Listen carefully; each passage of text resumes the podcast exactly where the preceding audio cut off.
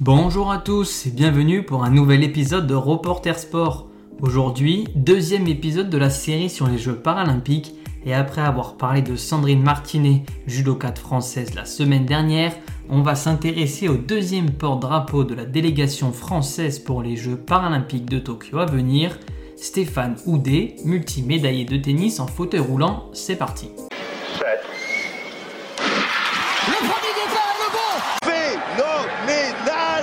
Jour de gloire est arrivé. Je crois qu'après avoir vu ça, on peut mourir tranquille. Reporter Sport, le podcast qui vous fait revivre les plus grands exploits sportifs français. Nous sommes donc le 15 septembre 2016 à Rio de Janeiro, jour de la finale du tournoi double messieurs de tennis en fauteuil roulant. Et notre Français est associé à Nicolas Pfeiffer face à une paire britannique. Mais avant de revenir sur ce match, quelques explications sur le tennis en fauteuil roulant aux Jeux paralympiques. Tiens, en fait, Jamie, je me pose une question. Le tennis en fauteuil roulant a été présenté comme sport de démonstration aux Jeux paralympiques d'été de 1988 à Séoul et il est devenu sport officiel lors des Jeux de 1992 à Barcelone. Le tennis en fauteuil roulant suit les règles de la Fédération internationale de tennis. La dimension du terrain et la hauteur du filet restent la même et la seule adaptation est qu'il peut y avoir deux rebonds avant de renvoyer la balle.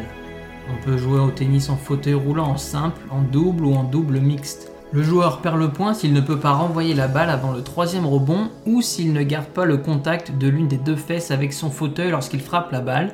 Et chaque match se joue en deux sets gagnants. Retour à Rio maintenant. Après un premier set facilement remporté par la paire française Stéphane Houdet et Nicolas Pfeiffer 6-2, ils se font surprendre dans le deuxième et perdent 6-4.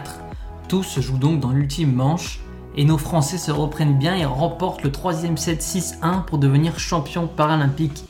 Pour Stéphane Houdet, ancien numéro 1 mondial et vainqueur de 23 grands chelems en simple et double, il s'agit de sa deuxième médaille d'or paralympique après 2008. En effet, à Pékin, il était associé à Michael Jérémiaz pour cette médaille d'or, avec qui il a aussi remporté la médaille de bronze en double à Londres en 2012. En trois Olympiades, Stéphane Houdet a donc remporté trois médailles en double, deux en or et une en bronze, auxquelles il faut ajouter une en argent en simple aux Jeux paralympiques de Londres en 2012. Et voilà, c'est la fin de ce deuxième épisode. Alors que les Jeux olympiques viennent de se terminer, vous pouvez retrouver les plus grands exploits sportifs français lors des éditions précédentes et continuez à me suivre sur cette série des Jeux paralympiques en attendant le début des Jeux à Tokyo à partir du 24 août.